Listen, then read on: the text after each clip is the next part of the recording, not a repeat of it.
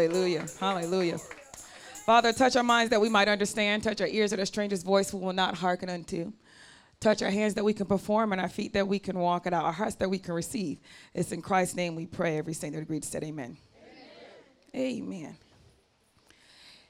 If you were here on Wednesday night, then you already have a bit of excitement in your spirit. On Wednesday night, the Lord moved mightily yet again. If you're missing Wednesday nights, you are missing um, powerful moves of God. Absolutely powerful moves of God.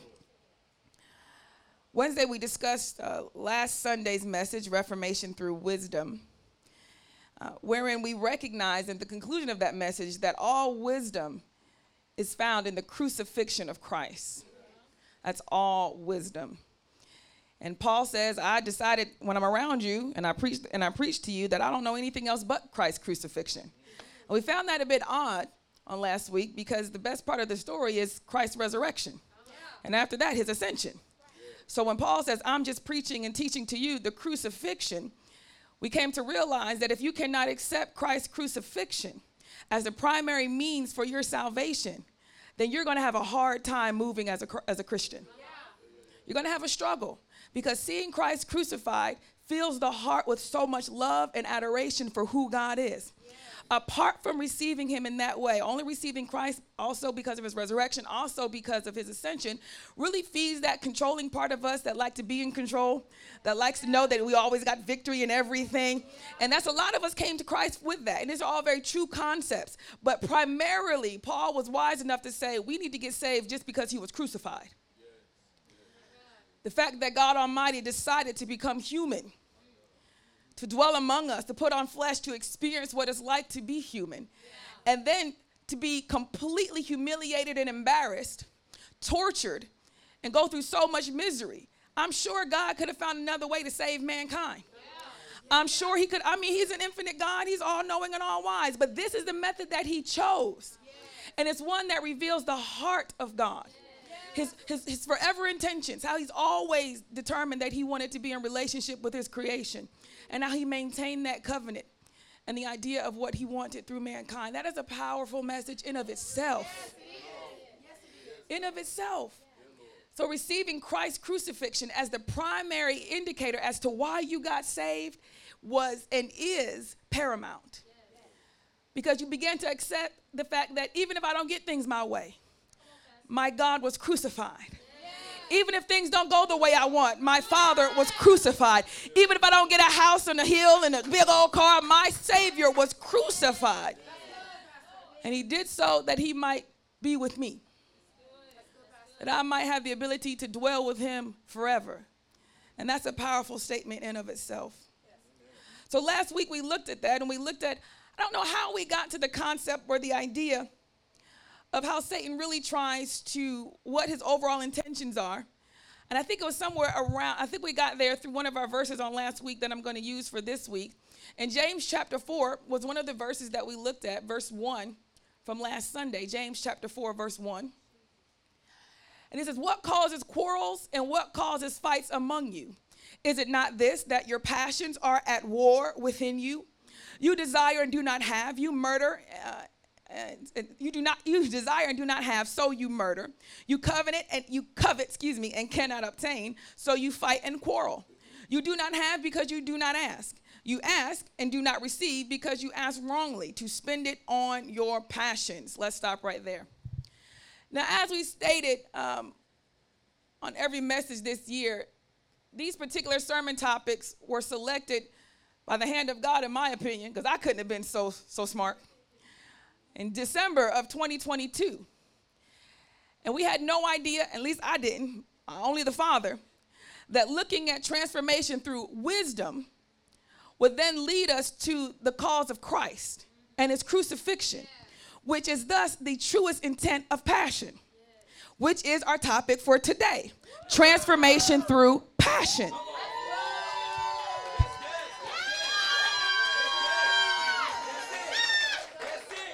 Good job, guys. I had no idea when it was Reformation through wisdom and I'm writing these topics down as the Lord is placing them on my heart, that we will even think of or go to the idea that all wisdom is in the crucifixion of Christ. But it is, and it was. I wasn't that theologically deep at the time. I was just writing stuff down as the Lord gave it to me. And then that idea of wisdom and Christ's crucifixion came right before the next topic, which is passion. Right?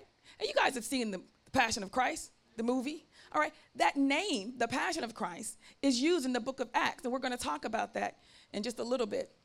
But I had no idea that it would go to this. So on last Wednesday night, we were looking at these quarrels that James is talking about, these, these, these uh, fights among us. He says that the problem comes within stuff that we want that we can't have, right? Stuff that we don't, we're not supposed to have that we want, stuff that we want, but it's in the wrong timing, whatever it is. He says, no matter what, all of these quarrels and fights among each other come because there's something about your passions that are with that are in war within yourself.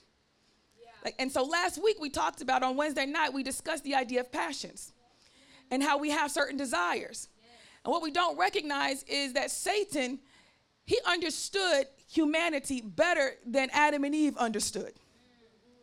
He knew that human beings are the uh, the powerhouse of God on earth. And I don't mean power in terms of strength, I mean power in terms of ability.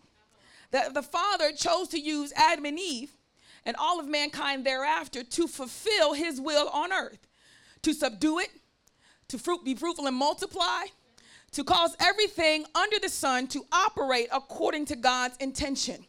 And that was given to us as human beings. Now, Satan understood that if I want to change the earth as my possession. It ain't the cows, it ain't the giraffes. It's not the horses or the dinosaurs that I have to be worried about. The only way to change the direction of this earth under the sun is by making sure I use the ones that He put in charge, the stewards of the earth. that is found in Adam and Eve. So, with one word, as Christ has always talked about, words are seeds that are planted in our hearts that then become fruit. All right. Satan knew that if I could plant a seed in Eve and Adam that would can tell them that they are not much like God, they can be more like him, knowing good and evil, and that is more wisdom in that. If they eat of the tree that God told them not to eat of. This one thought then grew, had fruit, and they ate the idea that the fruit of the word of deception from Satan became fruit is symbolic in the idea that they ate fruit. That this is a fruition of everything that Satan was plotting and planning. What I love about the book of Genesis, even though we just see uh, excerpts and, and, and, and portions of the, the major parts of this story, we don't know how long Satan had been enticing Eve. We don't know how long the plot had been little breadcrumbs of, now you know if you knew this, you wouldn't have to worry about that. And oh, the Lord don't want to tell you that much, does he? Uh-huh. You know, you don't know how long Satan was enticing Eve and making her feel insufficient in the things of God. But we do know he was deceptive. And I'm going to show you that in another in another passage today because Satan does not just hit you one time. That's not how it works. You don't fall into sin just accidentally. That sin was planned from the very beginning of your first temptation. Right? And then situations and appointments and conditions of your heart begin to merge with that. And then, of course, uh, we have sin. All right? What I find is interesting is that you cannot be tempted by anything you don't want. So, as we discussed, right. Bitch, you want that garbage? No. Ooh, garbage. no. right? You don't want any of that. So Satan knew that in order to get you to desire something, we, he has to make it appealing. Because if he can make it enticing by the eye or the heart or a selfish desire, then you will receive that word as if it is yours. And any human being that receives word, if it stays in you, it begins to be produced. Any word. Christ says in parables, your, so, your soul and your heart is like seed, like ground, and the word of God is like seed. Right? Choked out, dried out, tossed aside, or planted in good soil. But the man's heart is designed to produce words, because words is what established creation. So a man's heart is designed to rule creation as God intended with his word. So when Satan gives you another word, as we talked about on Wednesday night, his overall goal is to make sure that you, dear human, could produce his will on earth and not the will of God. I'm just, now, this is just a fact. You should have been here on Wednesday night because I preached it a whole lot better than this.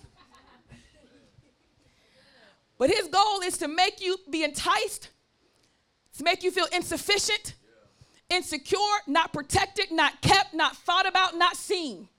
Whatever it takes, you need to have an, an alt with God, right? Some area that you feel some sort of way that God is not tending to or not hearing you on. And that creates an opportunity for nice little words and thoughts that begin to make you look at things differently. See, it, it started with something in the heart, and then you start looking at things differently. This is a tree to make one wise. How, Eve? How? You can tell when something goes awry in the heart because the same situations you've always had start looking grossly different. Yes, right. yeah. Just last week, you were like, I can do this in Jesus' name. I can conquer this in the Lord. I got this in the Lord Jesus. And now, just a couple days later, I don't know why God does this to me. I don't know how I'm going to make it. I don't know why it keeps happening to me. I don't know when I'm going to be free. As a shepherd, I know you got some mites in that ear. Some, some little mites, and shepherds anoint oil on sheep's heads to remove all the mites out of their ears, the things that could cause sickness, illness, and even cause them to go crazy. Yeah. Right? Burrowing into their minds. So something happened to you between last week and this week. Some information you took in that then began to change your perspective. Now, the one thing I love about those of us that wash ourselves in the Word of God, our perception is pretty keen. You could be blind as a bat I'm like, there is a log right there. No, it's not. Yes, it is. No, it's not. Yes, it is. I don't see it. It is. But when you trip over it, when you trip over it, you're to know something was wrong. But get this if you're still blind, you're not to know what was wrong. You're not even going to recognize that there was a trap set before you. You're going to think it's something wrong with your legs. You're going to think it's something wrong with your feet. You're going to think it's something wrong with your coordination. But anybody that can see in the spirit that there was a trap laid right in front of you. People watching the word ain't confused. We know exactly what happened, what went wrong, where your heart went wrong, what Satan planted, and why you tripped up. You over here like, I didn't see nothing there. That must be me. I always had a bad left foot. I always had a mind that did this. I always struggled with that. I always did those things. I always felt like that. This always happened in my life. It was there when I was young. It was there when I got older. It's always been like that. Whom the Son says free is in, in what? Indeed. Indeed. You shouldn't be tripping over nothing because you can see what happened. What happened? What plot did Satan plant in the heart that then he created situations to look and match that deception of your heart? That's what we looked at on, on last week. But God, and we talked about this on, on, on Wednesday night, the, the mystery and the marvelous mystery of God is that he can take what Satan has done and he could use death you ain't got to cheat to win. I can take that horrible story. I can take that tragic story of abuse. I can take those wounds. I can take those injuries. I can take all of it and not remove it. I'm going to heal it and use it to produce life. Now it's good soil for a good seed. Now it's very fertile soil for a very powerful word of God. Because we often think, well, God, that was so terrible. Why don't you just erase it from my memory? Why do you call you forgive and forget? Tell me to forgive and forget. Why doesn't he? Because it still stays as a part of our reality. Yeah. Because now you can see the glory truly of who God is. See, if you never remembered what he did and how he did it and what he had to use to do it with, then even though you saw the miracle, you wouldn't praise it as a miracle. Come on. But if you saw that it was dead, four or five days dead, 20 years dead, 18 months dead, two years and 25 seconds dead, then you would recognize, you know what? He's a marvelous God. He's a mighty God. He's a wonderful God. He's a powerful God. He's an amazing God. And now praise erupts from you not as obligation, but you can't help but to look at what God has done and say, Glory! Hallelujah. God never intended for us to praise Him out of obligation.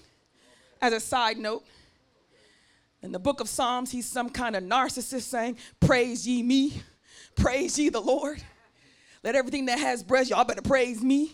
These are commands but he never intended for it to be out of obligation. Now, I don't know, but maybe you've had some good food. When my dad cooks for me, as Minister Hudson, I eat it, and the only thing at first I say, Whoa, that's good. Then I say, Daddy, you did that. Daddy, you the best. Daddy, that is marvelous. Daddy, you are awesome. Daddy, you is number one in my opinion. Praise is supposed to erupt from the idea that you look and taste what good God has done. And you can't help but say, mm, mm, that's good. You're good. You're great. You're marvelous. Standing up praising God out of obligation. I better praise him before pastor see me. When I see you, I'm not judging you. I'm evaluating what went wrong. Because I know your testimony. I'm trying to figure out why you can't praise him. Because I know, like, you know all that God has done for you. And I can't figure out what is so terrible now that you can't reflect upon all the goodness that God has done. I'm trying to think what has happened, what has befallen you, dear loved one, that all of a sudden everything God has done, you can't even think about that because you're so overwhelmed. So I ask you, what's wrong? What happened? And most of the time, you can attest that you tell me the situation. And I don't give you the overwhelming feeling that this was good enough for you to be cast down. You say, Well, Pastor, this is what happened. I just felt like this was going on. I go, mm. I understand. You expect me to go, What? Oh my God. Oh, what are we going to do? How are we going to make it? I don't know what's going to happen. That is not going to happen with me. Number one, because I know who God is when you forget. And I'm looking at this current situation going, I don't think that this is bigger than what he delivered you from over here. And if he delivered you from that over here, why are you cast down with this? Come on, children of Israel. If he delivered you from Pharaoh, why are you cast down because you ain't got no water? The God turned water into blood. I'm pretty sure he can make sure you got water in the wilderness. Something in your brain, something in your passions and your desires they wrestle within you because it's something you want so bad that it is blocking out every perception and view of all that God has done. Something you're so passionate about. Yeah, I ain't that passionate about it. I say it's, it's either or, either way. No. If it was so either way, then you would not be looking like this. You would not have your countenance down so low, yeah. making adjustments and changes and things that you know you ain't supposed to be touching. Hello? You know how you do. You be going around good path and then you got a desire or a complaint against God. And then you start readjusting stuff. Like maybe from now on, I ain't gonna go to Bible study. Well, maybe I, you know what? I need to be a good steward of my time. A good steward of my time. I'm not gonna go to Wednesday night. I'm not gonna go to Monday prayer. You know. That's funny. Because I was there when the Lord delivered you from some mighty huge things. Oh, and if anybody could have my time, he can have my time. Y'all don't want to help me today. If anybody can get my late nights, he can get my late nights. If anybody can make me tired in the morning, he can make me tired in the morning. If anybody can stress me out, you can stress me out, Lord. If anybody can stretch me, you can stretch me. No, we're not there yet. It's all right. It's all right. It's all right. So last week we looked at passions, was one of our latter verses that we that we mentioned. Passions.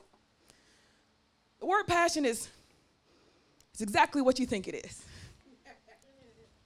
It's a strong emotion towards something that is greatly desired. All right. It has the idea in it that it is an enthusiastic desire, something that is hard to get rid of. God gave you a heart, and He has placed you, placed in you passions, desires, and dreams. But unless these passions are under his control, they will be misused and abused or lie dormant and wasted. I will say that again. God has given you passions, desires, and dreams. And unless they are submitted under God, they will be misused, abused, or lie dormant and wasted. Right? What do I do with these passions? Do I just ignore them? No, you better surrender those to the Father. You have to submit them under Him. Every passion. If you got a bad passion, then you already know what's going to happen to that one. It's going to go.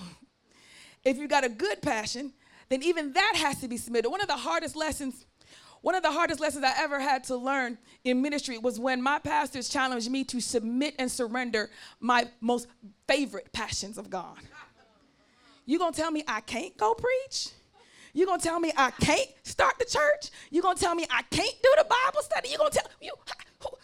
But I feel God is burning this in my soul. I feel He wants to use me. Then you start looking at your pastor like they the devil. That's the devil just trying to stop me from my purpose. And please believe there's enough uh, parking lot prophets out here to walk right up on you because they see that you are not doing everything that you were supposed to be doing. And they're going to tell you too, you ain't being used. That's the work of the devil. You ain't being used. That's the work of the devil.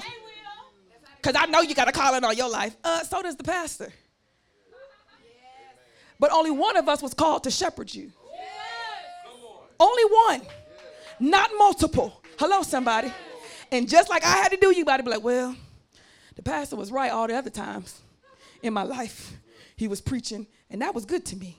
God really led him by the Spirit on that word, that word, that word, that word, and that word. It really got in there. Now all of a sudden, I feel like he's not hearing God. Mm, let's check that. He was hearing God. Now with this desire, I feel, I feel, I feel that he is not hearing God. See, because you consider that just because God says not now, that the answer is no. That's good, Pastor. That's good. It could be very well if you act up on this lesson, right? Most of the time with Pastor Conine, it was just a matter of not now. And I was so glad. Because now when I think about it, my previous pastor, Probably should have said, not now. But out of love and affection for me and seeing the call of God, and possibly that you be able to use such a powerful uh, person within their own house, because you know how people do. Saul was, is told by Saul that he would call all the strong men to himself. Yeah. And sometimes leaders just want you because you're strong. Hello, somebody. Because they know they see something in you. And they feel like if I can get you to go with me, then I can control what's in you and use it for my ministry and my purposes. Yeah. I don't know which one it was, but I was told, go forth. I went forth and fell into a ton of sin. An overwhelming amount of sin. To the point where I said, Why? Why? I should have never been called. Nor do I think I will ever be called to ministry again. So imagine my surprise when I get to Pastor Conine's church after a couple years of healing. He says, Come on, let's start working. I'm like, What? I don't think so. By the time I got done working there and the Lord placed something on my heart, and I said, Pastor Conine, I need to go. He said, No, not now. I said, Okay. A year later, I said, Pastor Conine, it's been a year. Can I go? He said, Yes. I said, Wow. Wow. And I realized today that I was challenged with the same challenge that caused me to sin in the first place. A minister told me no. I got discouraged in my heart. I began to seek sin as comfort. That's good, Pastor. That's Hello? Mm-hmm. And I said, Oh, what have I done? It should not be sin that causes, or ministry that causes me to remain sinless. It needs to be the love that I have for God. It should not be responsibility or obligation or title. It should be my absolute relationship with God, and I got that all wrong. That's good, Pastor. Next time I was tested, look at this. And my pastor, the next pastor, Pastor Conine, said, No, I knew exactly what I needed to do. What he said, the answer is no.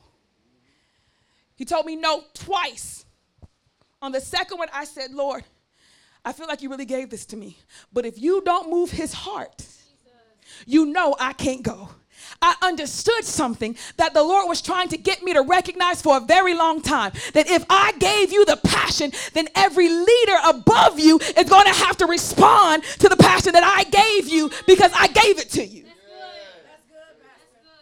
But you know how it is. Sometimes we're so used to fighting everybody that we don't know when to stop.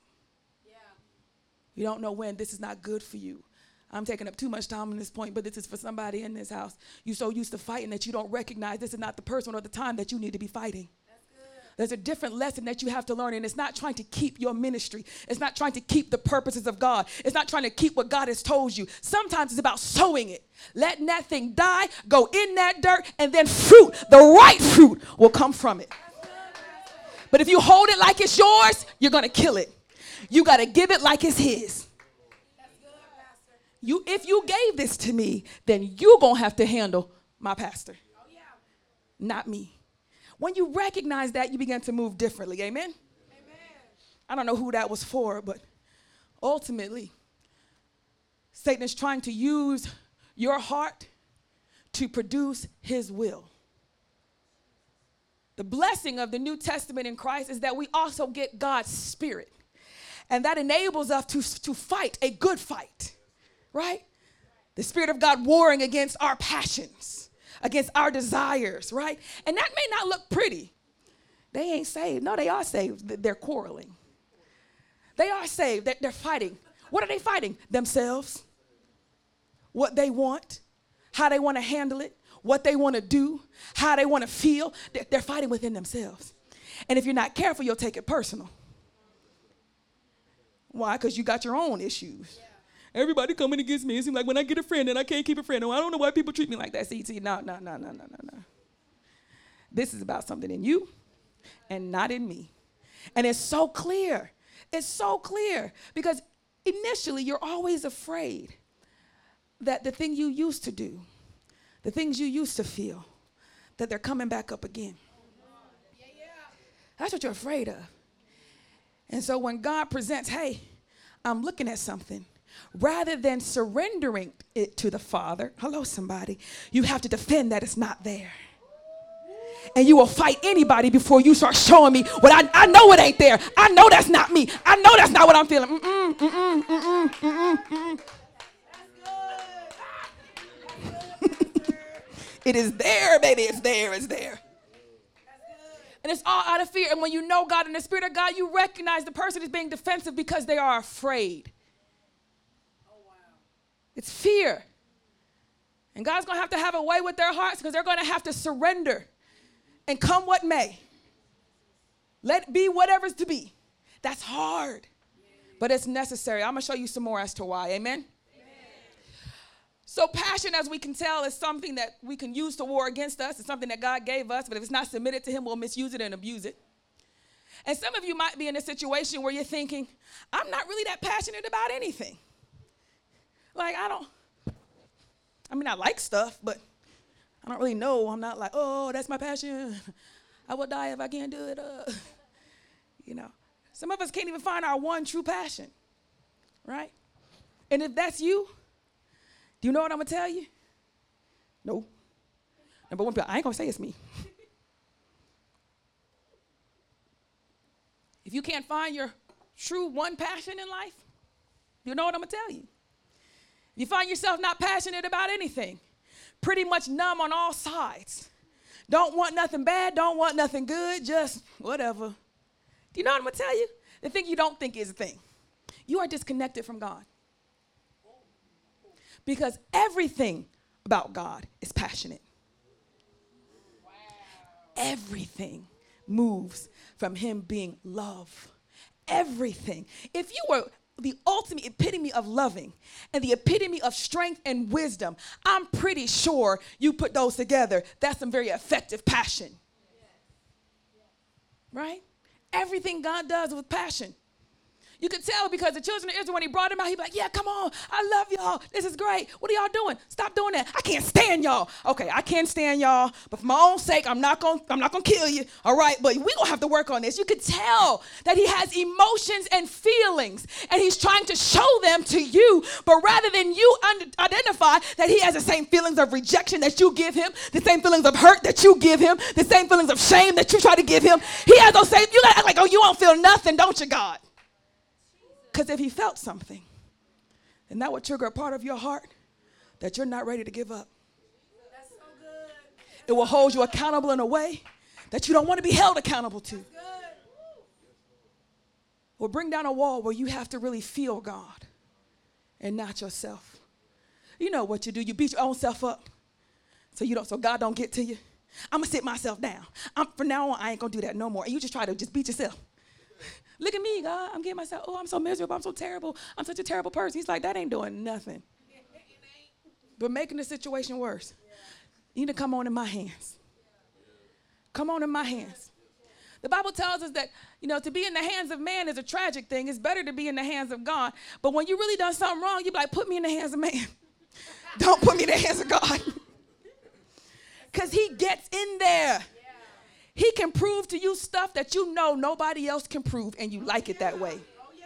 Oh yeah. I know you do it to me. I'm like, no, that's there. No, it's not. I wasn't. Okay, fine. I could be wrong. I don't even care. But if I'm right, we will see this again. And number two, you're really denying what the Holy Spirit is trying to show you because that's what I'm here for. That's good, Pastor. So let's, let's go around this mountain again, shall we? Let's go around it again. Some of y'all went around the same mountain so many times, only to go back when you finally see it and be like, every time it was that. Oh my goodness. And I'll be standing there like.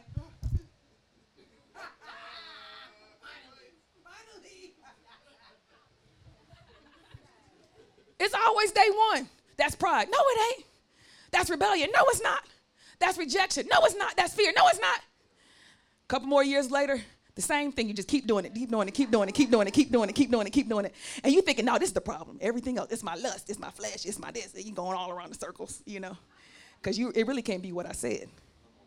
And every test you see, it points right. Is it pointing all back to the thing that pa- Yeah. And until that's resolved, you won't be free from the plots of Satan. Do you understand? From his plotting. You're going to go to heaven. I'm not saying that you won't be free from that scheme. And who wants to fight the same war over and over and over again? Ugh. Ugh. We done, we done came back and had five stories of victories. You still got the same. What you doing? Working on this. I'm working on the same. Is this is doggone demon? Or you won't let me go? Just you working on the same same demon. You know. Well, what pastor say? I don't remember what pastor said. Okay, I'm trying to survive. Oh. Oh. oh. And those that have had victories, oh, you need to listen to pastor. Did you call pastor?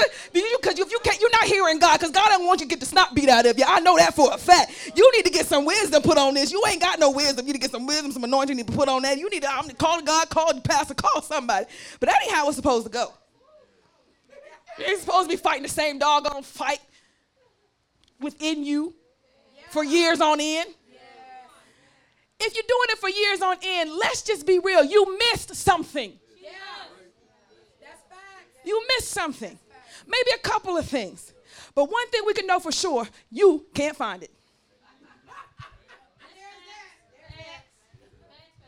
I wonder if the Lord placed someone in human form that might hear his voice when the voice of God in you is not that strong, that could watch for your soul and maybe determine what the Spirit of God is trying to tell you all along that you keep rejecting. I wonder if they could actually manifest that to you.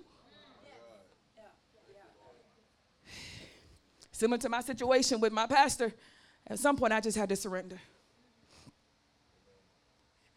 And in that surrender, I recognizing I was recognizing I wasn't fighting any of my pastors. I was fighting God. That's who, that's who I really was fighting. And it came to where I realized, Lord, this is in your hands. This is the authority you put over me. If they say left, they say left. If they wrong, I know you're gonna take care of it. But I ain't gonna make it right by going right. Amen? Amen. That's good. Just not how he works. I know you don't like it. But I'm pretty sure the God that created heaven and earth and all of its intricacies could take one lesson and work on the pastor, work on the church, work on the body of Christ, and work on you. Yeah, absolutely. I'm pretty sure he's a, what do you say, a, a very great multitasker, Yeah. right? In case you're wondering, it can't be that complicated. Oh, he can handle complicated. You cannot. You cannot. If you feel like I'm not really passionate about anything, I mean, I like some stuff, but I'm not really passionate, you know what I'm gonna say? It means you're disconnected from God. You cannot be connected to God and dispassionate. When you are plugged into God, there's a quote from Rick Warren it's like plugging into a power supply. You get passionate. You do. Some way, some form. And I know it because y'all don't even, y'all, some, everybody don't show passion the same way. Some people show passion, but they start coming to church more often. Other people show passion, they start complaining about stuff wrong in the church. And some people don't recognize that. This ain't right, that ain't right. They need to do this. I'm like, mm-hmm. And then the old people say, Pastor, why you don't tell them to shut up? Because they passionate. They caught, the Lord done caught fire to their hearts. We're gonna let that thing run. I don't care, do whatever they say. That's fine. Look at that, look at that, look at that. They on fire. They on fire.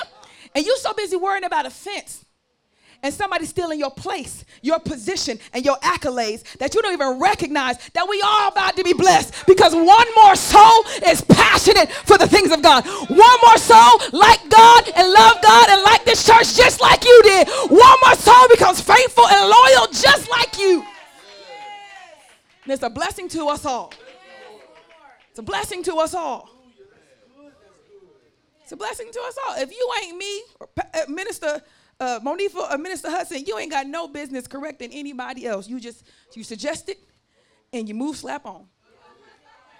Some of y'all be trying to create situations and tests and conversations. Well, this is what I'm gonna do, girl. I'm gonna tell him this, but then I'm gonna watch this. See, who was you? Who was you? Well, I ain't gonna say everything because I, I know what they're gonna do because I'm, I'm watch they're gonna do this. If I don't tell them everything, what, what is you doing? What is you? You're making yourself messy. You're making yourself messy. Trying to hide something you just need to let be exposed.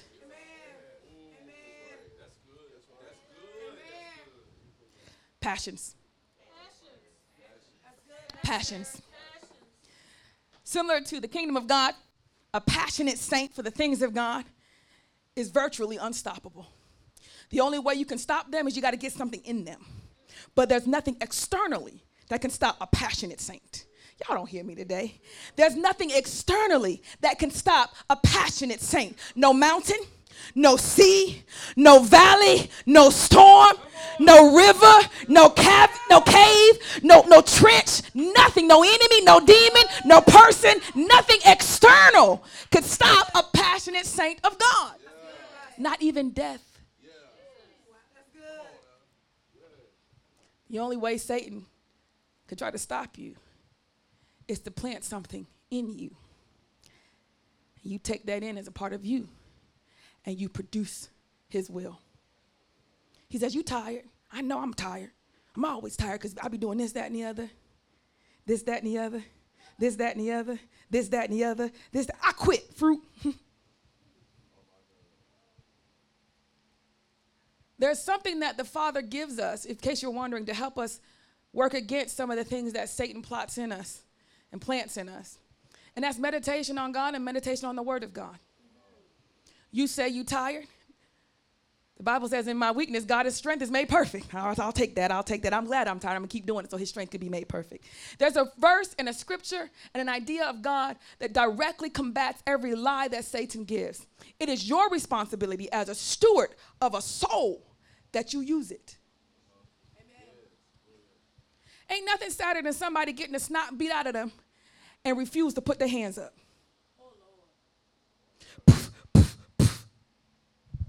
I don't know what to do. Put your hands. I don't want to put my hands up. Put your hands. I don't think I gotta put my hands. Oh my God. Oh my God. And rather than fight back, you just sit there and complain about the idea that you have to fight. You're gonna complain about the idea that you have to fight. Meanwhile, pff, the snot is getting beat out of you. How about we look at the system of you getting into a fight after you finish this fight? Let's evaluate why we always got to fight. And I'd be looking at you like, shut up. Put your hands up. Because you was a discouraging little booger. No, I'm serious. I'm out here fighting. You like, why we always got to fight? Why can't we just chill and relax? It shouldn't be that much of a battle all the time. And I'm like, and I'm blocking stuff from you. She don't know what she's talking about. And over here, you know. And it may not work on me, hello, but I know it works on your peers. You start getting them to question the system. You start getting them to question the things that are happening in their lives and, and getting them to question where they're planted and, and where they're going. How, you start getting them to question and they start putting their arms down. Ain't nothing worse than somebody in the middle of a fight don't understand why we fighting. And you think you're gonna figure it out in the battle. You're not. You're not. You have to trust God. He says duck left, duck left. He says duck right, duck right. You're gonna have to, you gonna have, look, that's what you're gonna have to do. Worry about the rest later. It's above you. Yeah. It is above you. And maybe when you finish this fight, he might reveal why. Maybe. But Minister Hudson, Brother Stefan, Cody, and all the other men in the house, huh? Tell me if I'm because I look at men that box. I just look at men in general that that be like, I'm they be like, I'm gonna fight you.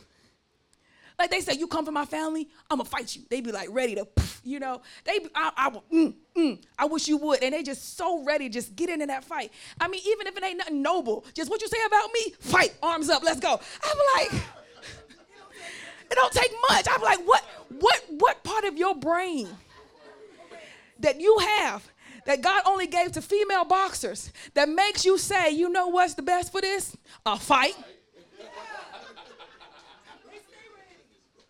You know what's the solution for this? A fight.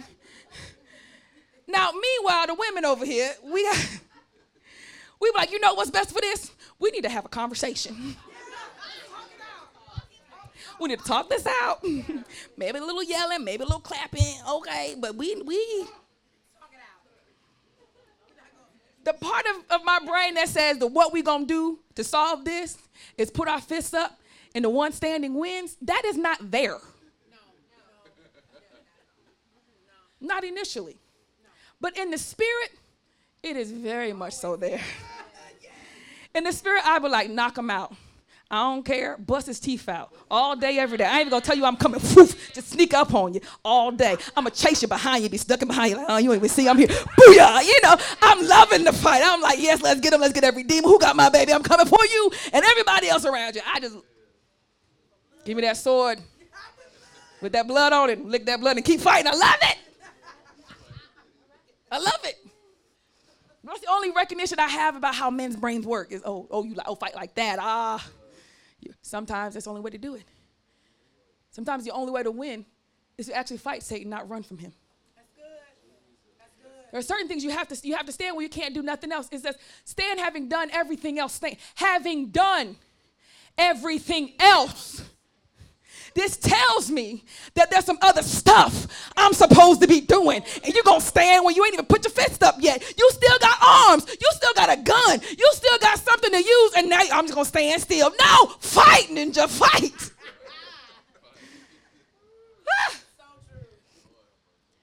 If you know like I know, don't call me on the day that you don't want to fight. Sister Sierra will tell you, Pastor gonna slap you in your face, figuratively speaking, and make you fight the enemy. You know where I got that from? My mama. My mommy said, if anybody hits you, if you don't fight them, you're have to fight me when you get home.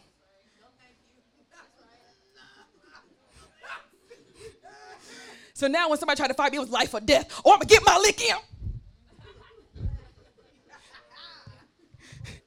the one time somebody slapped me, a little boy slapped me in school, and I came home crying. The teacher sent a note. I'm thinking mommy gonna be like, oh, he slapped you. You just you just forget him. This is what she said. Why that boy slap you? I don't know. I was playing the game with some pennies, and then he decided to slap me. And then what'd you do? I, I told the teacher that he slapped me.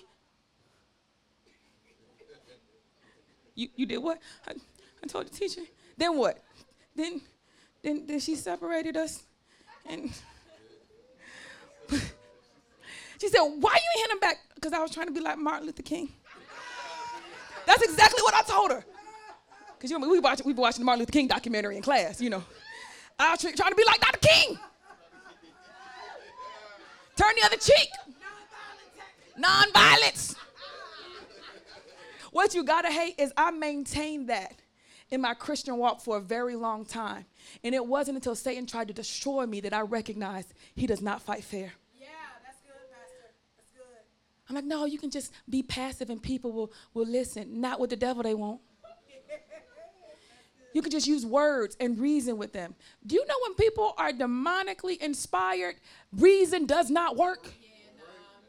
I have talked to some of y'all being pushed by demons. I'll be like, this is common sense. I don't see it. I don't understand. I'm like, because it's the devil.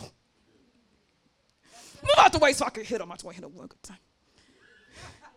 But if I say, Satan, the Lord rebuke you, why you gotta call me Satan? I'm always gonna be. Just, just, just move out the way. I'm gonna go pray in my prayer closet. I'll be back. Passions. Passions. Acts 1, verse 3. When you're there, say amen. Okay, very good. Acts 1, chapter 3. It's a great verse.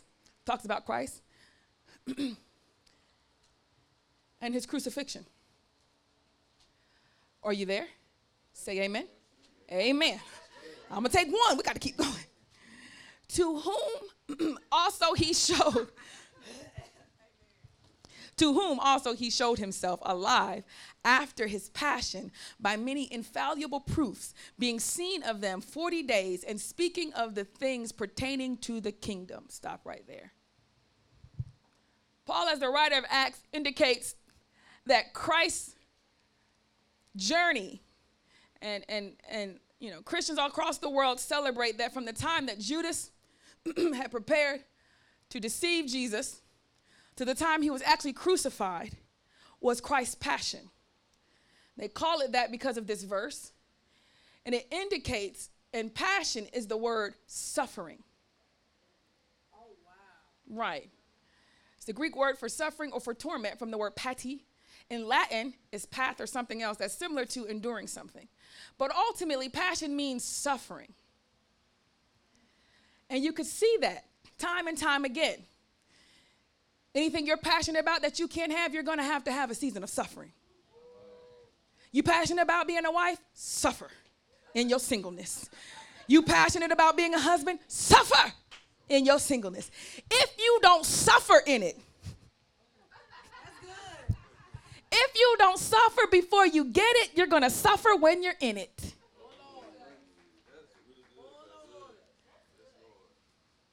You have to suffer to hold that flesh down. Suffer to hold your tongue.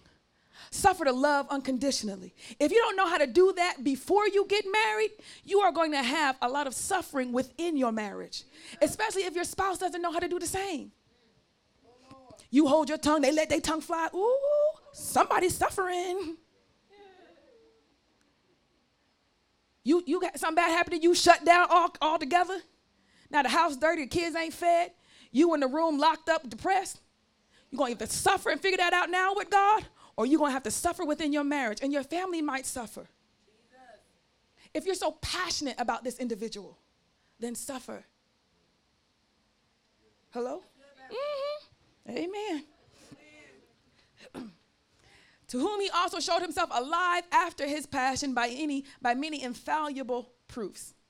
The passion of Jesus reveals a wisdom that enables us to turn the tide from despair to empowerment in our own lives. This is a quote by Cynthia Bourgeault. It's a wonderful statement because it echoes what we looked at on Wednesday night. It is the passion of Christ that empowers us by his spirit to take something dead in our lives and to believe and watch God bring it to life. To take a horrible past and by the power of the spirit of God turn it into a powerful testimony, a wonderful way and a new direction in our life and in our families' lives. That is the power of the Holy Spirit that was given to us. Christ's suffering that empowers us by the spirit to be able to take some tragedy, right, by the spirit of God, not be consumed in anger, bitterness, and doubt But watch God grow that thing into something beautiful. Beauty for ashes, joy for sadness. Come on, somebody. And if you hold it rather than trying to disconnect from it, you hold it by faith and hope that somehow God will use this. Somehow God will bless me with this. Somehow life could come from this in spite of. That's a work of the Holy Spirit that causes us to be able, right? To be able to hold on while the Lord does his work in us. That's a, that is a necessity for quarreling, to hold on as a good soldier. Maintain your ground. Keep moving with the same plan. That's what the Holy Spirit empowers you to do so that we all can watch the glory of God revealed in such a monumental way. We'll go, tell me your story again. And what is God doing? Tell me that story again. And when I look at you, look at the story, look at you, look at the story, these two things, it just cannot be the same person. And you say, it is. It is. And we all go, mm, mm, mm, that's good. Glory be to God. Oh, he's wonderful. I never would have thought that of you. I never would have, I could have never imagined that. I never would have even thought that. Some of you have testimonies, and, and by the time you came to me, the amount of strength you have in carrying that stuff, I'm like, look at God. I mean, you'd be like, I'm still losing, but but you here. I can't even I can't even get over the fact that through everything you went through, you still, by the power of God, have made your way to this church for further healing, for continued healing. Because I look at you and go, How did you make it? How did you sustain this injury? How did you keep the faith? How did you still believe? How did you keep going? My God, mm-mm-mm, He's good. And I celebrate, you over there counting what ain't right. I'll be like, But look at what is. My God, look at what is. Look at what is. I celebrate the small victories. Well, at least you. Well, at least you. Well, at least you. Because I see Satan's hand and how he's buffeting you. And I also see that you have no idea. But I see God's hand even stronger. And you're still producing fruits of godliness even after such a hit. And you over here, I'm not gonna tell you, better celebrate. You better praise the Lord. Quit counting up what ain't right yet and start counting up all the things that is good. You better praise Him for what's already been done. You better praise Him for what you know He's doing. Why aren't you celebrating?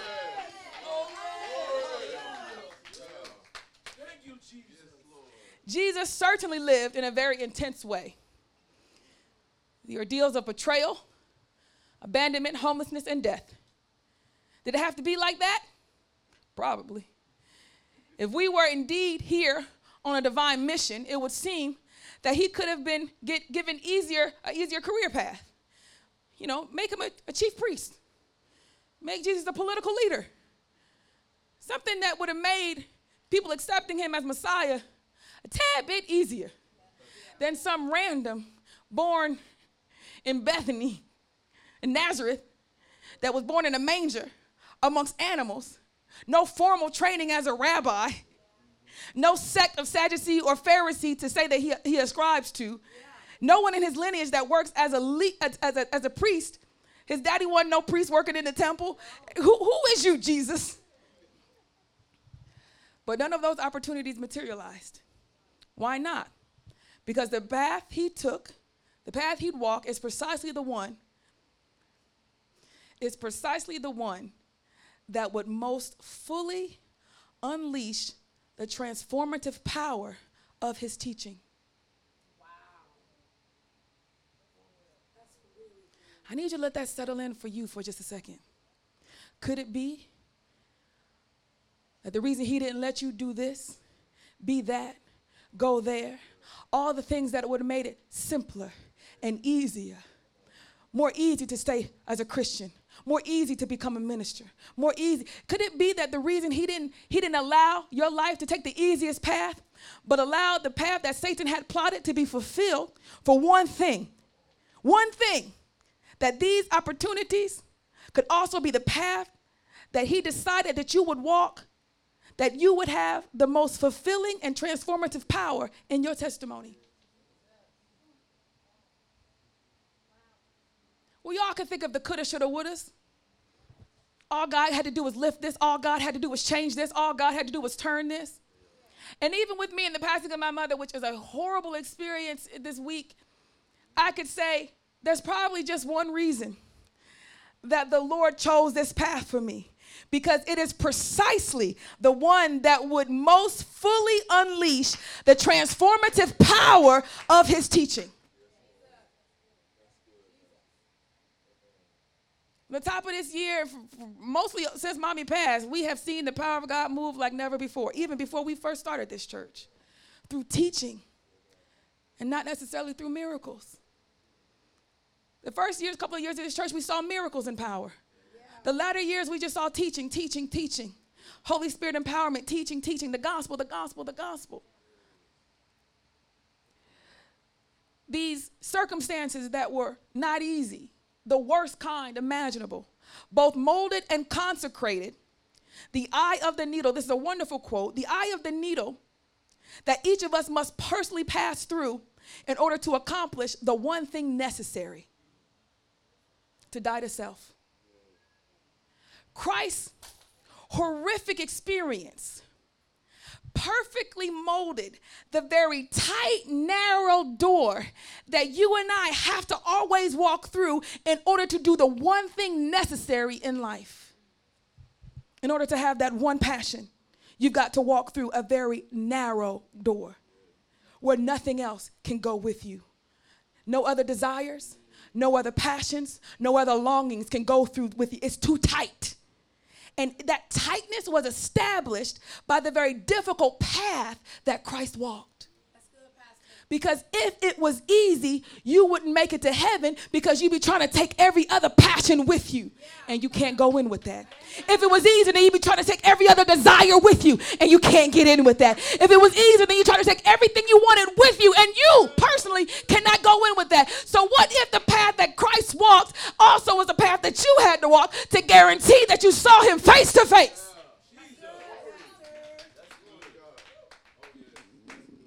Your path is very tight for you, and mine is very tight for me. If we're to go to heaven, everybody got to cross through it, go through that eye of the needle, slip right in there with no room to spare. You might have baggage that is uniquely, the challenges in your life were uniquely designed for you to shed. You saw them. You saw, you saw what you were born into. You saw how you were raised what you had to go through, what you had to deal with.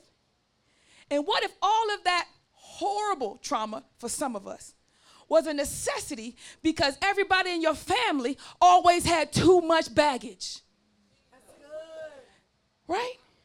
That they kept their baggage to the very last days, accepted Christ fully, then went to heaven. And what if God decided to give you your needle?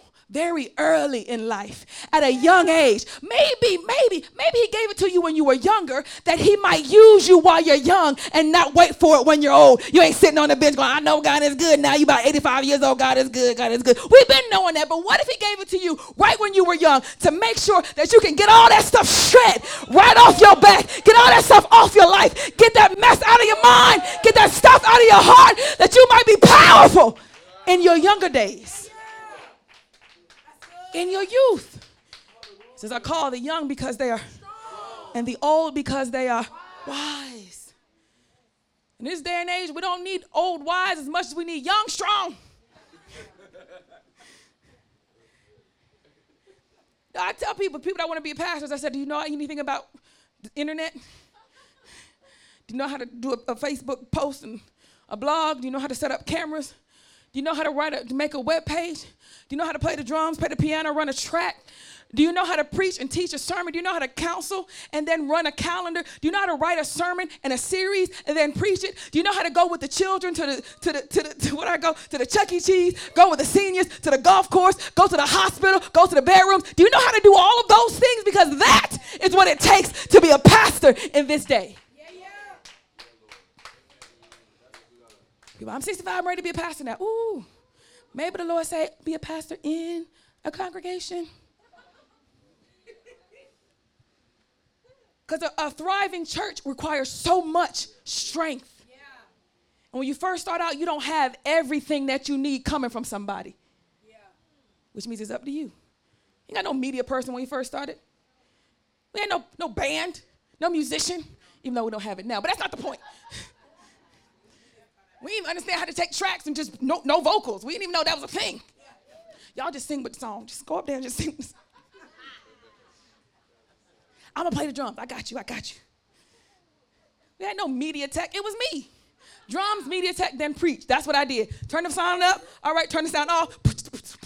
Amen. Turn it back on. Put my mic on. All right. And Jesus said, uh, that's how we first started. Literally, year one. Minister Monifa be up here singing a solo, her and Jewel. Now, do they sing up here at all? No. That's how you know we had nothing. Because out of the seven of us that started this church, they was the best singers. Bear in mind that the seven people that started this church, none of them are on the praise and worship team. That will tell you you got to be a lot of stuff to start a church. Passion. Passion says there's no external obstacle that cannot be overcome. Passion says I will not stop until I win, or the lead says so. That's what passion says. Passion is a point of love and affection. It's not of duty and responsibility, although those things are in it. Those are not the best motivators for humans. He made that very plain. Right? It's not good that man is alone. That lets you know communion, love, and affection is a necessity for human life, not food. Not food. Think about it. Last time you got heartbroken, I can't even eat. See, told you, told you. It's affection, it's communion, right? Those are necessities for human beings. The last time you pulled back and was, you know, introverted to yourself for a season, how did you feel? Miserable. We get you over here, I'm like, no, just come on in. I don't know. Come on in. I don't know. Come on in. Mm, maybe a little bit. And I got to bring your attention to how does that feel? Right now, not so bad. But I think you want me to go way up there. I do. Mm. Come on, shut off some of that stuff. Get rid of some of that baggage. Come on, go through this narrow way so that God might really use you while you're young. And I mean young because you can still stand up. If you can still stand up, I consider you young. Okay? Can you can you move? Mother Maddie, the only one that we can say she's a senior. Mama Jean, she older than you. You can't even call yourself a senior. Mother Maddie trumps all of the mothers in the church. She's the only one that say I get to sit down. The rest of y'all. You get up and you walk around Wednesday nights and you stand in the line for the testimonies.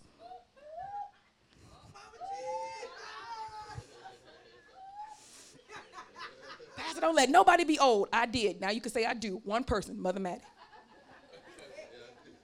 She only one we gonna allow being old.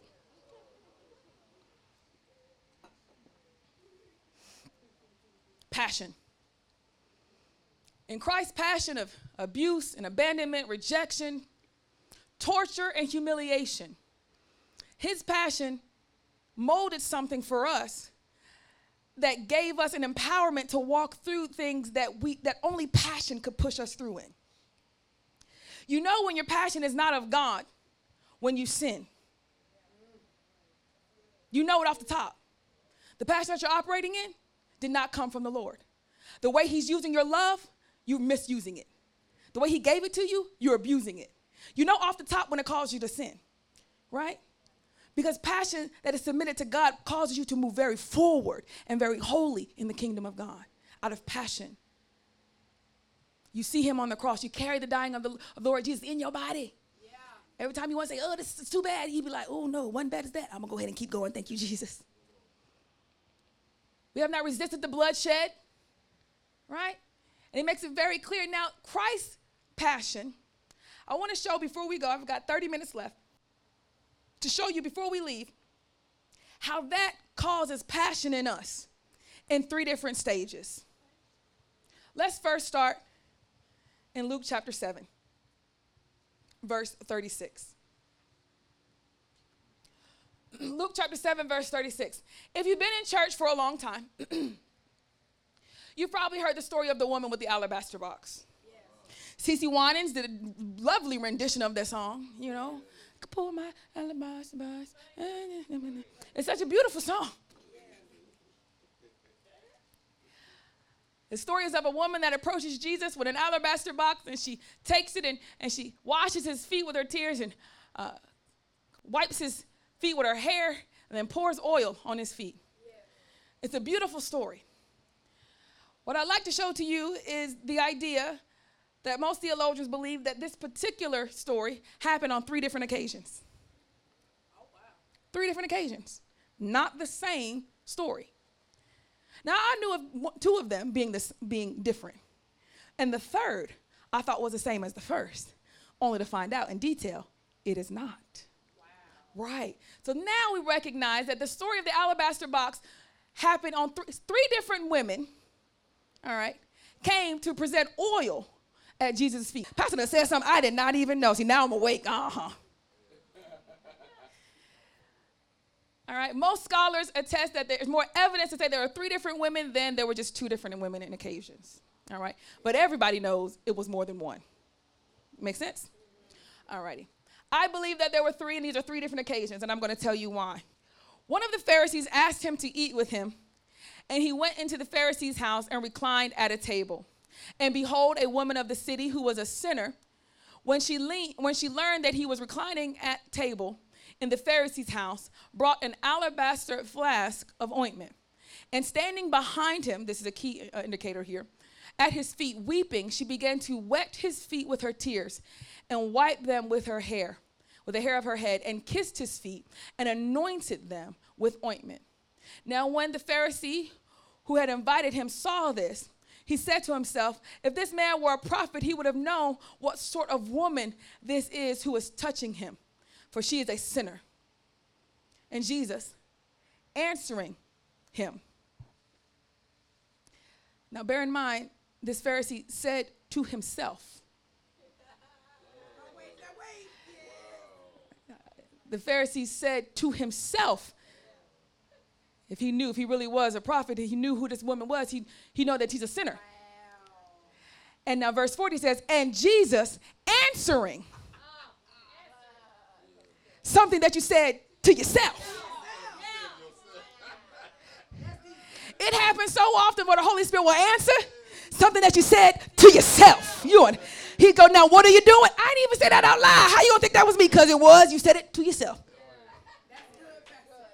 The saints in the house say, Pastor always answering questions that ain't nobody said out loud. Like who you arguing with, Pastor? I'm arguing with you. The inside voice of you. That's what I'm arguing with. Jesus answered him to his insides and said, Simon, I have something to say to you. And he answered, Say it, teacher. A certain moneylender had two debtors who owed 500 denarii and the other 50. When they could not pay, he canceled the debt of both. Now, which of them will love him more? Simon answered, The one, I suppose, for whom he canceled larger debt. And he said to him, You have judged rightly.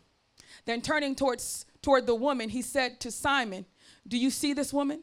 I entered her house, and you gave me no water to my feet for my feet, but she has wet my feet with her tears, and she has wiped them with her hair. You gave me no kiss, but from the time I came in, she has not ceased to kiss my feet. You did not anoint my head with oil, but she has anointed my feet with ointment. Therefore, I tell you, her sins, which are many, are forgiven, for she loved much.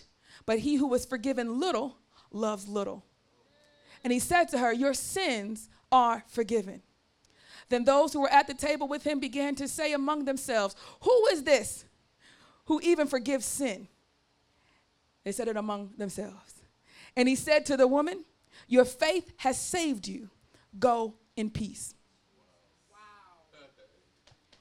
Christ answers the question of the Pharisee Simon that's challenging who he is. Y'all don't want to help me today.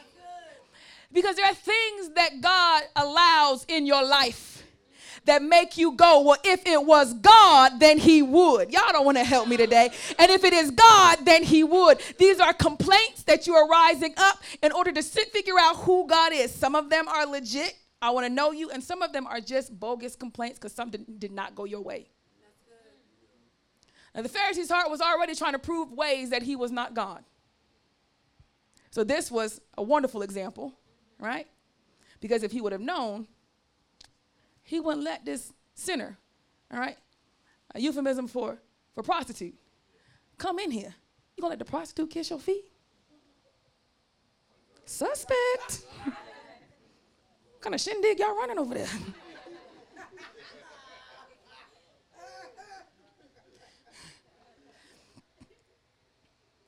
Jesus replied to this inner question that he asked. It's a story that says, if you've been forgiven much, you love much. If you've been forgiven little, you love little. Oh, wow.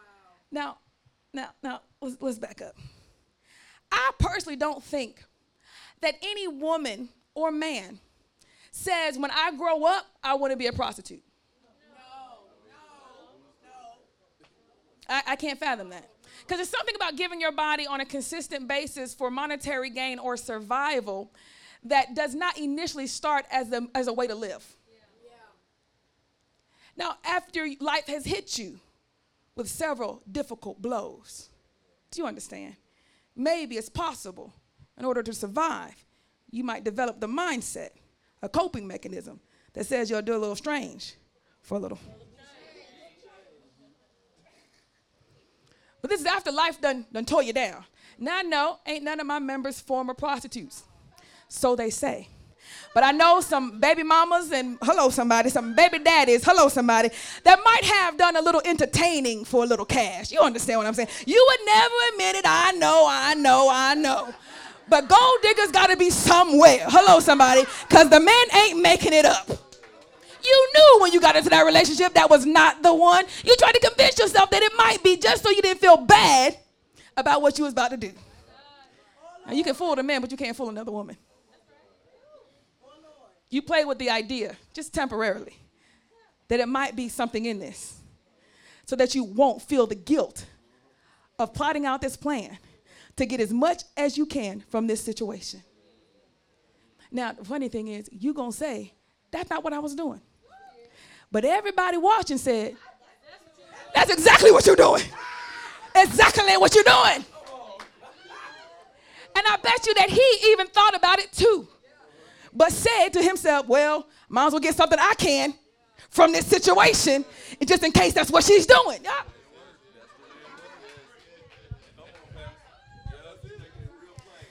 You got something you're willing to give up to get what you want, and he's got something he's willing to give up to get what he wants. And everybody's playing this game, and everybody's wrong.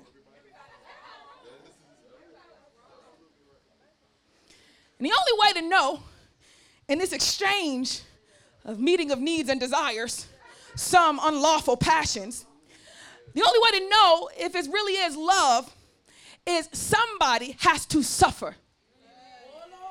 Somebody has to suffer, and somebody has to be with you while you're suffering. And the other person got to be with you while you're suffering, and they got to suffer while you with them while they're suffering. And everybody is challenged on, will you stay with me when I no longer give you what you want, do what you want, act the way you want, say what you want? If I don't do what you say and need, will you cut me loose? That's good, though. That's good. But y'all get to the suffering part of relationships, and be like, that's why this ain't gonna work. You knew it wasn't gonna work from the jump. Because when you go into a situation thinking, I, I really want to fall in love with this person, that's exactly what you do. That's exactly what you do. Exactly.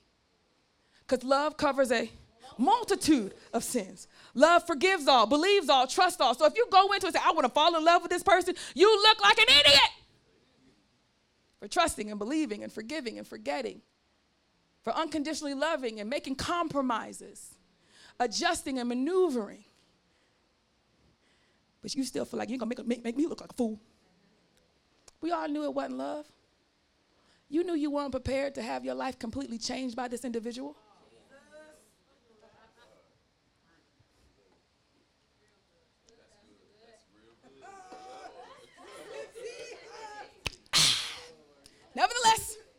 We all say, I was never no prostitute. Mm-hmm.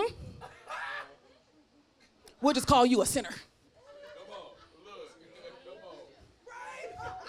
And he said, I don't know what y'all said, but I can, I'm gonna stay focused. Mm-mm, mm-mm. I don't wanna know. Don't say it loud. I'm gonna keep focused. To all of our podcast listeners, the entire church has an inside joke that I am unaware of. And I can't even share it with you because I don't even know it. But we don't want to know it because we, the podcast listeners and myself, we're going to stay holy. We're going to stay holy. So Simon the Pharisee said if he would have known what kind of woman she was, he wouldn't have let this happen. And Christ began to say she loves much because she recognized she's been forgiven much. Now, see, go back to this prostitute example, all right? It's a little strange for a little change, all right? Let's look at this. No one goes into the idea that I want to grow up and be a prostitute. It must be some very tragic situations that have happened in your life. Yeah, Lord. Some very difficult situations you might have been born into, you've fallen into. So that means you have done much, sinned much, because much has happened to you. Yeah. There's a lot of suffering that has happened to this young woman. And through that suffering, a lot of sin has transpired. And through all this much sin, much forgiveness, and much love. Let's do it again. I think you missed it. This woman is known to Christ as one who loves much more than a man raised in the church of God and as a Pharisee, more than a man has dedicated his life, more than a man that has dedicated his life to studying scripture and to ruling in the kingdom of God and to serving as a Jewish leader, that she would say, Christ would say, This woman loves me more than you do. I'm, I, I, I got two more stories to go to, and I'm not even there. How in the world does he figure that this woman who's been sinning up most of her life to the point that everybody knows she's got a reputation loves you more than the man that said, I'm gonna be a Pharisee and grow up my entire life within the law? Jesus. That's good. Now, watch this. If she loves much because she's been forgiven much, and she's been forgiven much because she sinned much, and she sinned much because she suffered much. So you think that all of that torment you went through, you think that all them years that you were hurt, you think that every night that you cried, you think that every trial and tribulation that came to you, it came to rip you from your faith. No, it was just your eye of the needle that God was designing that you might be forgiven much because He always had a plan to forgive you of every sin. And if I can forgive you of much, I know that you will do what? Love much. He is not intimidated by your mistakes. He allowed that needle to be shaped that you might drop off baggage, knowing all along that He was prepared to forgive you of every last one of them. And He looked into your heart and said, When I forgive her, when I forgive him, they're going to love me much. This is your challenge.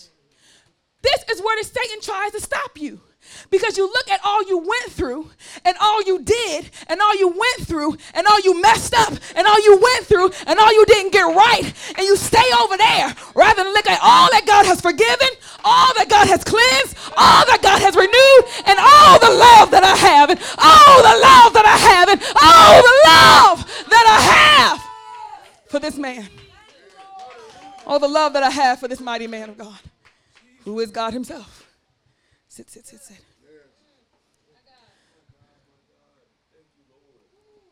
You look at your past and go, why would God let that happen to me? He looks at your past and it looks at you and go, you're exactly the kind of person that can handle it. And I am prepared to justify you. He came in the flesh that we might be justified. I know what it's like to be human and I know what happened to you and how this is a byproduct of that thing, and I'm prepared to forgive all of it and to say it's just and to use it to bring life to that testimony and use it for the glorification of God. That's glorification, that's justification, and that's sanctification. Three major concepts of salvation. You're looking at your past going, why me? He's looking at going, you just the right one. Because there's somebody out here that had a story similar to yours that are not going to walk into the kingdom. Had a story similar to yours that became an atheist. Had a story similar to yours where Satan beguiled them. They did not choose hope or life or truth. Beat them up so bad that they didn't seek anything beyond just trying to survive, but not you.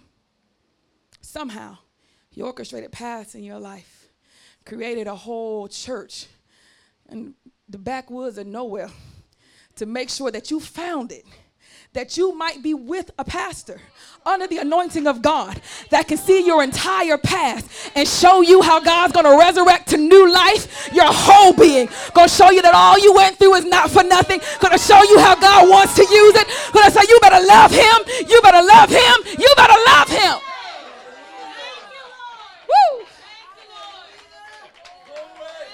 You know, because some of these other, them, them soft preachers, they be like, oh, this happened to you. Go get therapy and then just try your best. And you come into my counseling sessions, what happened? Let's pray. Oh my God, that's terrible. Jesus. All right, now let's fight. Let's go. Let's go. Let's fight. What? You don't want to just tell me that for the rest of my life I'm going to be dealing with this and it's going to always be a struggle and I'm always going to have to, you know, watch this and part. No, no, no, that's not it at, at all. And y'all be like, no, but Pastor, be honest. I'm going to struggle with this for the rest of my life. No, I'm honest. You won't. And Minister Hudson looking at me like, people don't really say that. They do. See? They really think after all they've been through for so long that it's more likely that they will continue to have to go through this. They might fight it but win more, but they always gonna have to fight it. And then they come to me and I say, We're gonna fight him on one good battle and we're gonna win. And our enemy gonna be utterly destroyed. And we will we'll cut his head off. He'll never come up again. We'll slice them all. And even if his little cousins try to come back, we'll stomp them all down to the ground. So you trying to tell me I will never have to deal with this again? Absolutely. I believe 100% that the power of God and the Spirit of God in you will make sure that you are a new creature and you know how to stand within the kingdom of God. But weaker teachers, are scared to say that because this means they would have to endure believing that every time you mess up. Because if I tell you you're going to be free and their reputation's on the line and you keep messing up, uh, maybe you'll be free when you get to heaven. You know, they really don't. But for a pastor to say, I believe God's going to free you from this, and you'll never have to deal with that every time you mess up, we still got to be like, you still going to get free. You, you still to get free. Uh, uh, ain't no quitting. Get up. Get up. Okay, I'll move your hands for you. Fight, fight, fight, fight. Get up. I want to quit. Get up. I want to stop. Get up. And every time by the Spirit of God you get up, we one more step closer to the battle that will kill this enemy. One more, one more, one more, one more, one more. I gotta tell people, do it again. Do it again. Do it again. Resist again. Fight again. Go to church again. Pray again. Baby, do it again. Baby, do it again. Baby, believe again. Baby, hope again. It takes strength of the Spirit of God to be able to declare that in somebody's life when even they themselves are giving up. That's what leaders in the body of Christ are called to do to see you by the Spirit and not by the flesh. To know the inner workings of the Spirit of God even when you don't even know if He's still working in you. To affirm for you that there's still hope and winning after this. That's why many pastors don't say that. They say you might have to fight all your life, but you just keep fighting and God is good. I say, if you have to fight, be prepared. But no matter what, we're going to win. And in my opinion, we're going to win this sooner rather than later.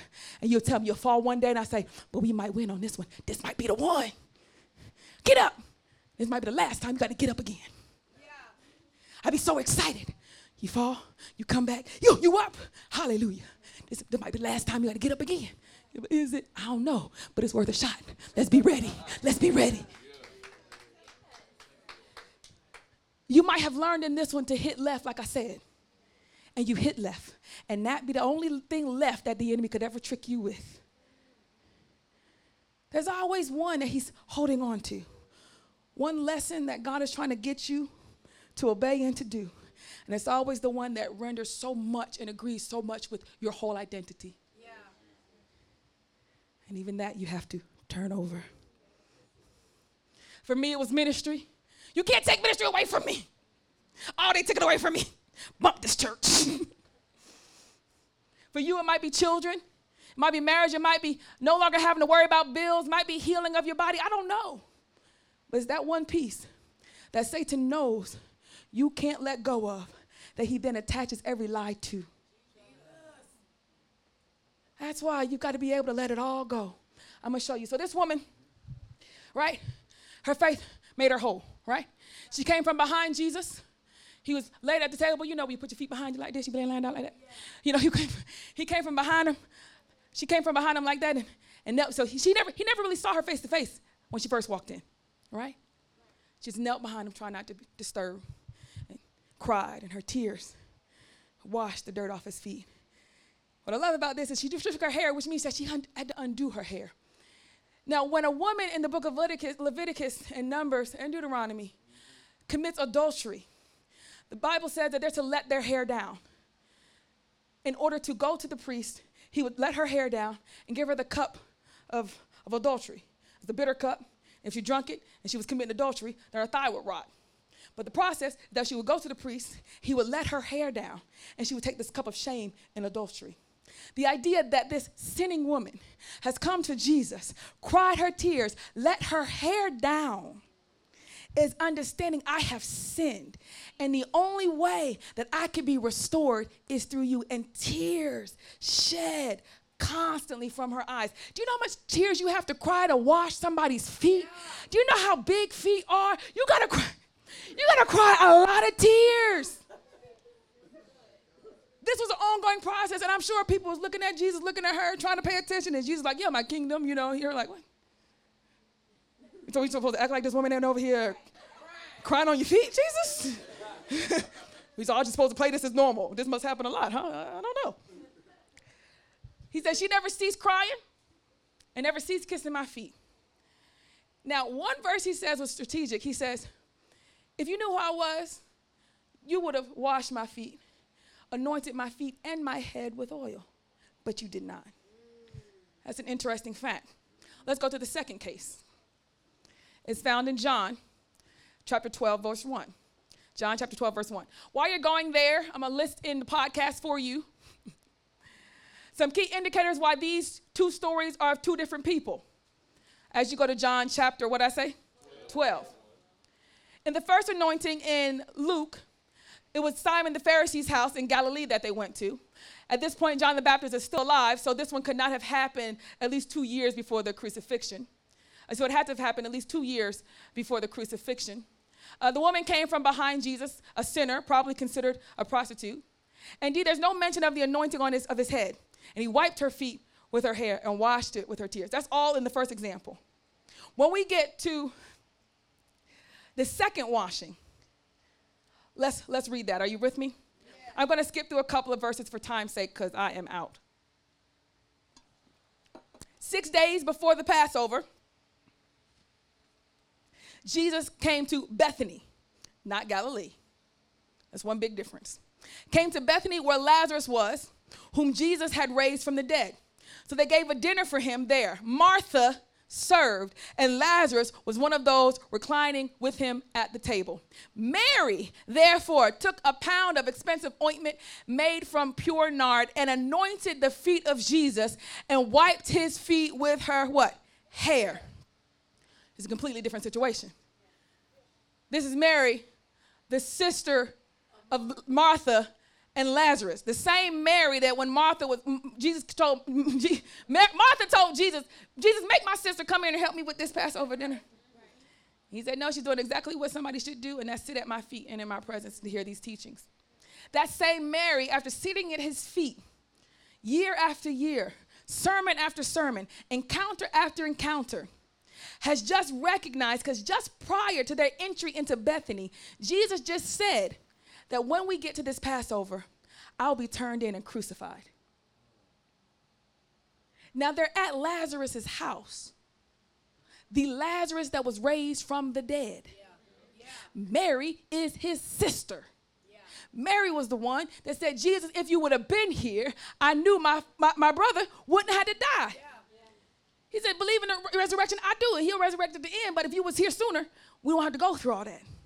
He said, Fret not, you'll see your brother again. She's like, In resurrection, no, you'll see him. Just never mind, just come with me to the tomb, all right? And so she's the same one that understood the power of resurrection that understood that in the future she would see her brother again, but she is overwhelmed by the pain of this current situation. And Jesus decides not to be lofty and prideful, just wait and see, but to join her in her suffering, get to Lazarus' tomb, and even Jesus begins to cry. Something is happening here. All right? Now, when he gets to Bethany, which is just a few miles from Jerusalem, all right, they sit down at dinner at Lazarus' house. Jesus is trying to explain to the disciples when we go for this Passover, it's going to be my last. I'm going to be crucified. Please know, none of the other disciples even appear to have an inkling that this is true. Okay? First, Jesus' feet was washed by a sinner who was forgiven much, then loved God much. Now he's being washed by another disciple. Yes, Mary was a disciple, sat at his feet, yes. in case people wanted to know, okay? Now he's being washed by another believer, and she is a true believer because nobody else is believing that he's going to be crucified but her. And she's looking at these feet that she's always looked at week after week, day after day. And she's recognizing you're going to leave me. Because every time you say something, that's exactly what happens. Yeah. You told me I would see my brother again, and I did. When it comes to death, you say it, it happens. If you tell me you're about to be crucified, I know for a fact this is going to happen. And being one that is gripped in grief, I could say to you the mere agony of having to recall your own brother. See, that's the thing. Even though Lazarus was resurrected, the memory of that trauma is still with you. You, you understand what I'm saying? That's why God don't have to erase the past. He's going to use the past. And now you're going to see the power of God and believe when no other disciple is really understanding what's getting ready to take place. You will. Why? Because you suffered much. You suffered much. Lazarus got up, but you cried, you hurt for four days, the worst, pain you ever had. And then Jesus cried with you. And he said, Now get up. And Lazarus came out. And ever since then, they've been trying to kill Lazarus because a lot of Jews were believing because of his resurrection. But she knows the pain of watching Jesus die. She watched her brother die. They told him, it took him four days to get there. That means everybody saw him die. We went from sick to dead. She had to experience that, the pain of it, to bear it all. Ugh. So when Jesus says, I'm going to be crucified, she knows. She goes and gets oil. She lays before his feet. She wipes, takes her hair down also, and wipes his feet with her hair. She's not crying. She's cleaning his feet. She takes oil, she pours it on his feet. And she sits there and she loves on Jesus, right? Now, in the heart, the house was filled with fragrance of that perfume. But Judas Iscariot, one of the disciples who was about to betray him, said, Why was this ointment not sold for 300 denarii and given to the poor? He said this not because he cared about the poor, but because he was a thief. And having charge of the money bag, he used to help himself to it what was put in it. Jesus said, Leave her alone so that she may keep it, that she may keep it for the day of my burial. For the poor you'll have with you always, but you do not have me always. Jesus is trying to get them to recognize, let her keep it. She anointed my feet with the oil. Now, this is nobody is really complaining too tough. All right?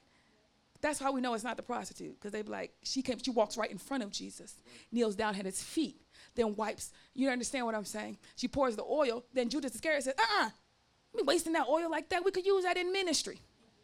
Yeah. Right? Yeah, Judas, ministry. Right? And it's as if they're saying, give me that oil. That's enough. Quit using it all on feet. And Jesus says, let her keep it. For she has kept this for my burial. Now, do y'all know the end of the story? Fast forward to the end of the story.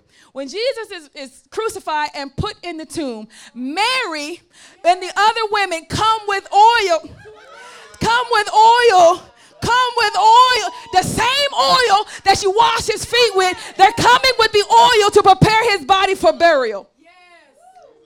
Hold on, hold on. That one word that Jesus says to her and the other disciples was enough for her to know while everybody else is crying, everybody else is running, and everybody else is fleeing. He told me to be a good steward of this oil. And what I need to do is take this oil and go to his grave site, and I need to tuck that, that tomb and, and oil his body. How we gonna oil his body? Mary, the tomb gonna be too heavy for us to roll away. I don't know, but we gonna go. She's got obstacles in her mind. Every, for everybody else, that obstacle was enough. The soldiers on guard, the big old tomb, a stone roll in front of the tomb. We can't get in. Anyway, I'm too sad, too heartbroken, and too confused. But not Mary. She remembered. He said for me to keep it for his burial. Now, when she got there to pour the oil that she kept for his burial, he was not there. he was not. There. He was not. There. This means that the anointing that God gave you was just enough to get you to see the forgiveness and the power of God. You didn't even need to anoint his body, but because you were obedient, you were the first person to preach the gospel. Our Savior is not there, he has risen and he is alive. That one act of obedience taking seriously what Christ says when he says it. Yes. What are you talking about? I don't know. Burial or something, I don't know. But she took it seriously when he said he's going to be crucified. She took it seriously when, she, when he said, This is for my burial. And in the midst of all her grief, and I know how hard that is, especially when the men folk running around with chickens, like chickens with the head cut off, she's like, Focused. Let's get to the tomb, anoint his body. And wow, what a glorious day. What a glorious day. And I'm inclined to think that everything flooded in her as she went from the tomb to go tell the other disciples how her, her brother got up. And understanding that if I had to suffer and my brother had to suffer the pain of actually dying, then I could see how Christ himself is going to have to be crucified. If he let me experience the resurrection of my brother, then I could see how he himself will have to take care of death on his own. This was something that she was intuitively connecting by the Spirit of God. So she knew when the, when the man in the angel white clothes said, she, he ain't here, she was like, I know he, he is. I, I thought I was going crazy. But now you said it, he ain't here. Ain't nobody took his body. He is up. Who? It's Jesus. You up. Hey. This is so wonderful. Yes? So now we have a believer anointing his feet. Amongst all the disciples, she was believing that this crucifixion was going to take place. And she had prepared in her heart that this pain was going to have to happen. Right? Let's look at the third and last choice before we go. Uh, story before we go. Let's go to Matthew chapter 26. Matthew chapter 26 is very similar to the account in Luke. Right? Excuse me. Matthew is very similar to the account in Mark. In Matthew chapter 26, as you're turning there, I'm going to give you some of the differences that we covered in the second anointing um, and, and that we just covered. The anointing was it was Mary, not some unknown woman that was a sinner. We know she was Mary, Lazarus' sister, and sister of Martha, not a prostitute. And this happened just before his triumphant entry into Jerusalem. It probably occurred at the house of uh, Martha because she was the one that was serving. Uh, and Peter, uh, she anointed Jesus' feet only, and approximately six days before the Passover, right? So it's a few days before the triumphal entry and six days before the Passover. Apparently, out of respect, people knew Mary. They didn't tell her to stop doing what she was doing. And then afterwards, Judas was like, Give me that oil now. He's wasting it. All right? Now let's look at, um, what did I say, Matthew? 26. Matthew 26. Matthew 26, all right, verse 2 says, You know that after two days of Passover is coming, and the Son of Man will be li- delivered up to be crucified. Go down to verse 6. Now, when Jesus was at Bethany, in the house of who? Simon the leper. Aha. So we got Simon the Pharisee Mary, Lazarus' sister, and now Simon the leper. A woman came up to him with an alabaster flask of very expensive ointment, and she poured it on his head and, and he, as he was reclined at the table. At this point, when the disciples saw it, they were indignant, saying, Why this waste? Stop right there. When they first questioned the waste of this oil situation, it was with Mary. Because Mary is a disciple, you should be giving all the expensive stuff to us so we can use it for the ministry. What are you doing holding on to it? Right? No one said anything but Judas Iscariot. Right. right? By the time we get to Simon, the leper's house, all the disciples are complaining. What do you think just happened? You know, because that's how it do, ain't it? One man say, this ain't right. And then there's murmurs all within the ministry about what ain't right and what ain't going on. And that this ain't supposed to be like that. And how did they gonna say this? And she gonna keep that oil. She knows she wrong for that and just waste it. It could be used for something. Now everybody is indignant.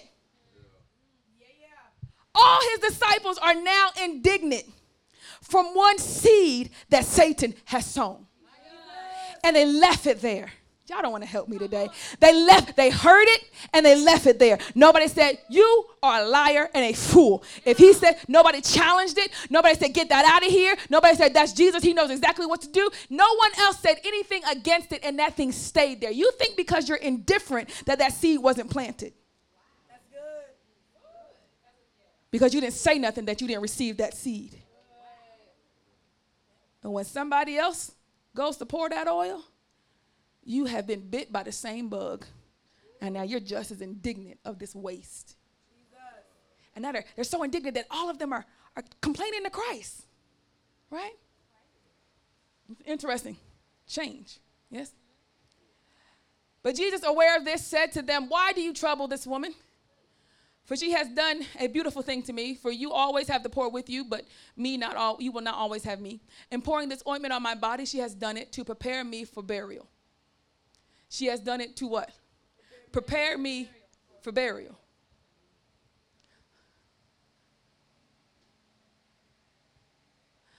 The previous example, leave her alone so that she may keep it for the day of my burial, was Mary.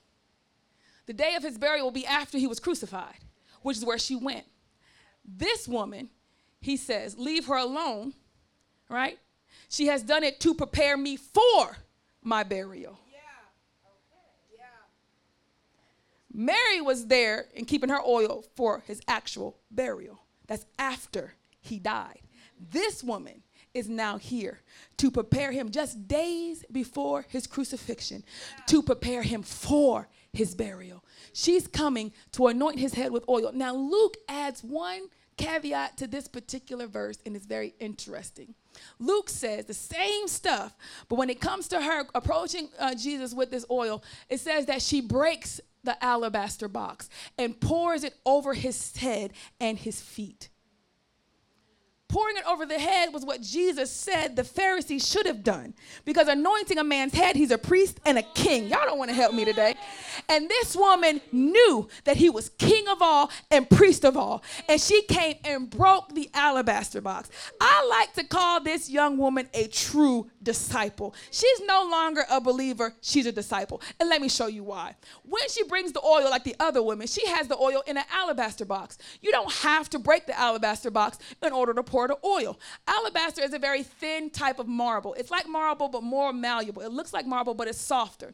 Now, it has a long neck. It's a jar more than a box, okay? So everybody else is pouring, pouring, pouring, pouring. This woman walks up to Jesus, breaks the box, and pours it on his head, anointing him as king and priest for his burial, right? Now, the oil is very expensive, and the alabaster box is even more expensive. To own an alabaster box, you keep it. You use the oil, then you refill it with oil. If you break the head off the alabaster box, it is no longer of any use. Y'all don't want to help me today. It is no longer usable. What she's saying is prophetic. I know you to be king and Messiah, and we don't need no other anointing. We don't need no other thing. I don't need no other riches. I don't need no other wealth. I don't need no house. I don't need no car. All I need is you, King and Messiah. She gave the box itself to be broken in his presence. The box itself. Many of us could give some of our emotions to the Lord, but it takes a true disciple to give mind, body, and spirit standing all over the house. She's a true disciple. She said, I'm not going to need this alabaster jar no more. Everything.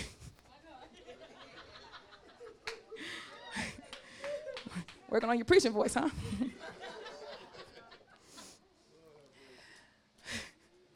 I'm not to need it. Y'all need to leave that in the podcast because I want to listen to this years later and laugh. No more, no more. you can tell we're getting excited for ministers in training, you know. People trying out they, uh, no more. Everybody getting excited. So was this woman. Going back to our narrative, this Mary understood that after this, there is no other. I have no need for anything that this earth could buy me. I have no passion but Him. He can get my oil and everything that I own. I don't plan on reusing it for anything. It is worthy just to break it in this one act. She gives her inside, and she gives her body to be used. The church is built off of saints that have been martyred, that not only gave their heart, mind, spirit, and emotions, but they also yielded their bodies for every persecution that evil could conjure up.